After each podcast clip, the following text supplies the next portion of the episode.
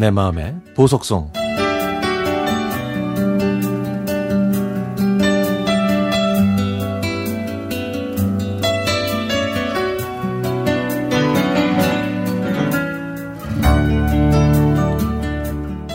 얼마 전에 제가 어렸을 때 살았던 동네에 볼 일이 있어서 그곳에 갔습니다.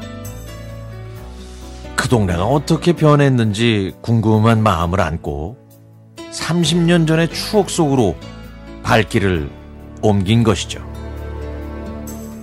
오르기 힘들었던 경사길도 친구들과 고무줄 놀이와 사방치기를 하면서 저녁 노을이 질 때까지 놀던 골목길도 새 집으로 이사 간다고 좋아했던 작은 빌라도 어른의 눈으로, 눈으로 보니 높지도 않고 넓지도 않았습니다.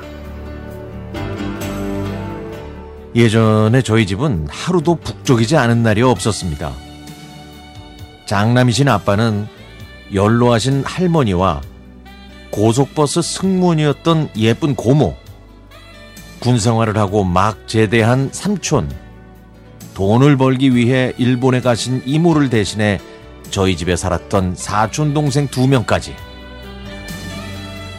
방 3개 20평 남짓한 작은 빌라에 이 모든 가족들이 함께 살았거든요. 그래서 엄마는 당시에 김치를 일주일에 한 번씩 담구어도 모자랐다고 하셨죠. 그때는 어려서 몰랐는데 어른이 되고 보니까 엄마가 정말 대단하신 거였네요.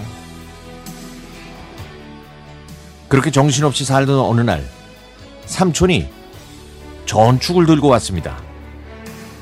그 전까지는 주로 텔레비전으로 가요만 접했기 때문에 팝송이 흘러나오는 전축은 정말 신기하지 않을 수가 없었죠.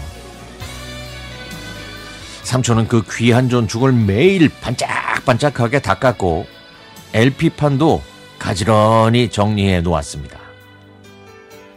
음악을 들을 때는 마치 보물을 다루듯 턴테이블 위에 LP판을 조심조심 올리고 그 위에 바늘 같은 거를 올려놓았죠. 물론 삼촌은 저희한테 절대 만지지 말라고 했지만 그런다고 그 전축을 안 만질 저희가 아니었습니다. 삼촌이 외출했던 날 저희는 전축 앞으로 가서 삼촌이 하던 대로 LP를 턴테이블에 올려놓고 그 위에 살포시 바늘을 올렸습니다. 하지만 조작법을 전혀 몰랐던 저희는 LP판에 과감하게 스크래치를 내고야 말았죠.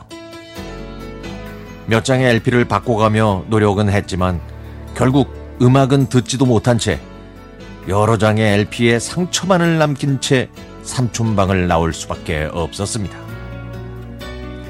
드디어 집에 돌아온 삼촌. 어떻게 알았는지 전축을 보자마자 저희를 불러서 엄청 혼을 내더라고요. 그날 이후 저희는 삼촌방 근처에 가지도 못했습니다. 그 당시에 삼촌이 전축으로 자주 들었던 노래가 있었는데요.